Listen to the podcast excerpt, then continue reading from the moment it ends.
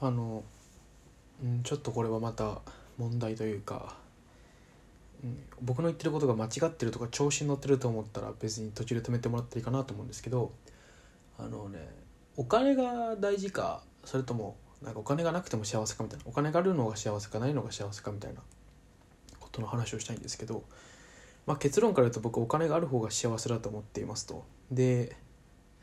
えっ、とまあそれがどういう話かになってくるんですけどあまあ前提として僕はそう考えてるけれども大学卒業して、まあ、今もそうですけど、えーまあある程度大きな会社に入ったんですけどあの、ね、ホワイト企業ランキングのあのすごく上位にいる会社に入ったんですけど、えー辞めてバンドやりながら違う仕事、まあ、一応正社員だけど、まあ、仕事しながらバンドやるという選択肢を選択をしていますと。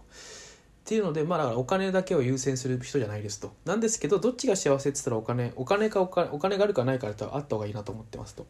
で貧しくても幸せなんだっていうのは僕はあんまり正しい答えではないんじゃないかなと思ってます。でえっとねこれまずこの話出る時に結構重要だなって思うのが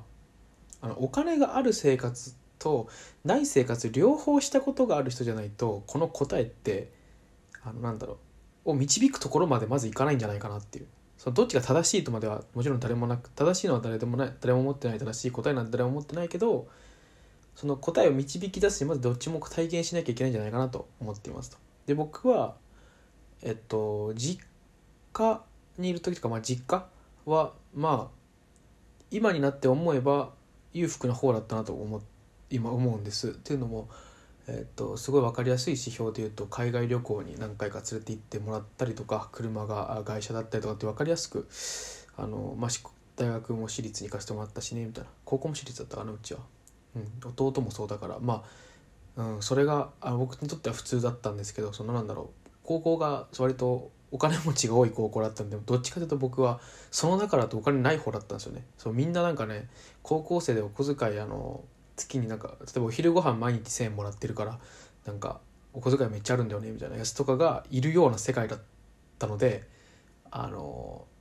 僕はそんなにお金持ちだなとは思っていなかったんですけど今振り返ればそれでもそういう家だったからまあ裕福な家庭だったんだろうなと思いますと。今その大人になって働いてみるとね。でで大学生の時とかあと無職だった時っていうのはちょっと僕にあるんですけど大学生で一人暮らしをした期間っていうのがあって実家暮らしの期間もあったもう長かったんですけど一人暮らしの期間が最後の方というか、えーあってでその期間とか特にあのうちの両親は一人暮らしの援助はほとんどしないっていう方針だったんで、えーとまあ、ちょっと前話しましたけどあの家賃2万ちょいのところにあの暖房も冷房も使っつけず一年中あの埼玉じゃ東京の多摩って言われると寒い地域だったんですけど本当にそういうところでですね暖房もないのであのペットボトルにお湯をお湯を沸かしてペットボトルに入れてそれを湯たんぽ代わりにして寝るみたいなことをしていたんです。それで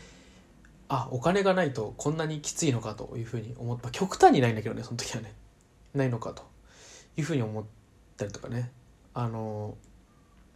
あと風邪ひいて病院行っただけでも1ヶ月の計画が倒れなくな倒れちゃうみたいな。なくなっちゃうみたいな。で両方そういうふうに経験をしたしてしたしてあと無職の時はねちょっともっとひどかったんだけどまあして 思うのはあのお金があった方が幸せだなと。でお金がなくても幸せなんだと思いますって言ってる人って割と僕のこれは完全に感想の話になってくるんですけど僕が見てる感じなんかもともとお金がない生活をずっと続けてきている人とかお金があるんだけどすごい自由が欲しくてお金がない生活になりたての人？なってなんか1年も経ってないとか。まあ経ってたとしてもなんか3年とかぐらいで。だから長いスパンでお金がない生活を何十年続けるっていうことを考えてないんだろうなっていう人が多いような感じがするんです。でなんでこの話をしたいかと思したいなと思ったかというと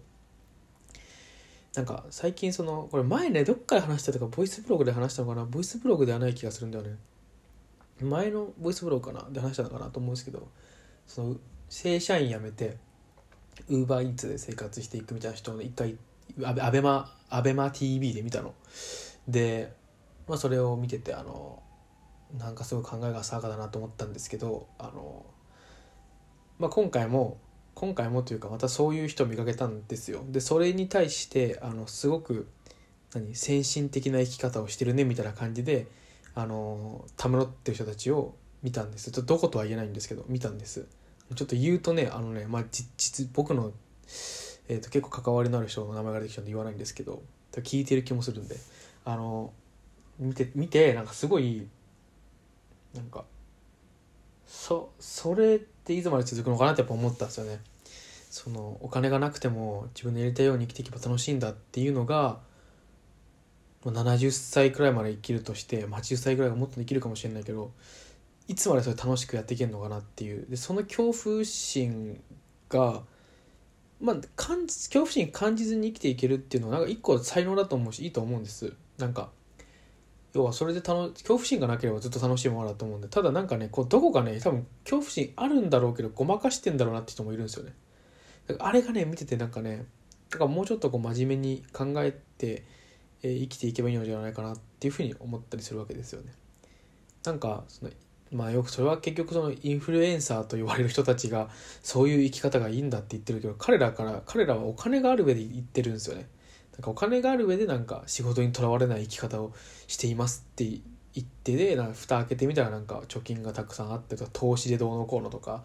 あとはあのプログラミングスキルがめちゃくちゃあるともう何？仕事がないとかありえないぐらいあるからやっていけるっていう人がそういうことやってるのにそれを真似しちゃう。何も能力がない人が真似しちゃったりまだプログラミングを学んだばっかの人が真似しちゃったりとか。あとはなんかその好きなバンドの音楽を聴いて彼がすごくメッセージそのメッセージその曲の中で自由に生きようみたいなことを歌ってるから俺も今こういう風に生きてるんだって言うんだけど彼らも一生懸命音楽やって成功しているからそう言ってるからいるだけでそれに感化されてなんかその一生懸命努力もしてないのに自由に生きてるとかっていうのはなんかそれはかっこいいことではないのではないかなっていうふうに思ったりとかね、うん、いうふうになんかそんなことをねそう思ったので。でなんかそれでちょっとお金があった方が幸せなんじゃない？普通の人はっていうふうに思ったっていう。なんかそのお金がなくても幸せっていうのはないことはないと思うんです。例えば本当に音楽が大好きでとか、えー、漫画描くのが大好きで基本的に娯楽はそれだけやってれば満足しますと。であとは本当ごご飯とかも適当に食べれれば満足しますっていう人も中にはいると思うんですよ。で実際そういう人いると思うんですけど自分がそういう人なのかって今一度考えてみればいいんじゃないかなっていうふうに思ってて。その前見たウーバーイーツので食べていくから別に仕事なんて仕事しないでウーバーイーツで働きたい時に働いて別に娯楽なんていらないって言ってた人は趣味が YouTube の鑑賞なんでなんかいつでも無料で楽しめるからいいんですって言ってて。YouTube の鑑賞そういう例えば音楽とか漫画がすごく好きでずっとそれをやってるだけで幸せですって人と同じくらい YouTube の鑑賞が君は好きなんですかっていうことをね聞きたいわけですよね。なんか YouTube の鑑賞何年間もしてするのみたいな。なんかそういうことをね。どうなんだろう。YouTube の鑑賞し続けたら YouTube, か YouTube ソムリエみたいになってなんか面白い YouTube とかなんか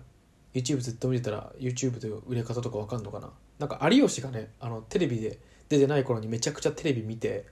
あのすごい研究してなんか受けるようになんかすごい研究して自分の何その能力にしたみたいななんかその発言した後にめちゃくちゃ笑うとかなんかそういうのを聞いたことがあるんでもしかしたらそういう分析につながればねなんかこの先どうなるか分かんないですけどね。でもなんかね少なくともそういうふうに思ってしまってなんかもうちょっとこうあるだろうっていうふうに思うんだけどツイッターでつぶやくとなんか怖いので、えっと、喋りましたという話でした。はい、じゃあこんな辺で。さよなら。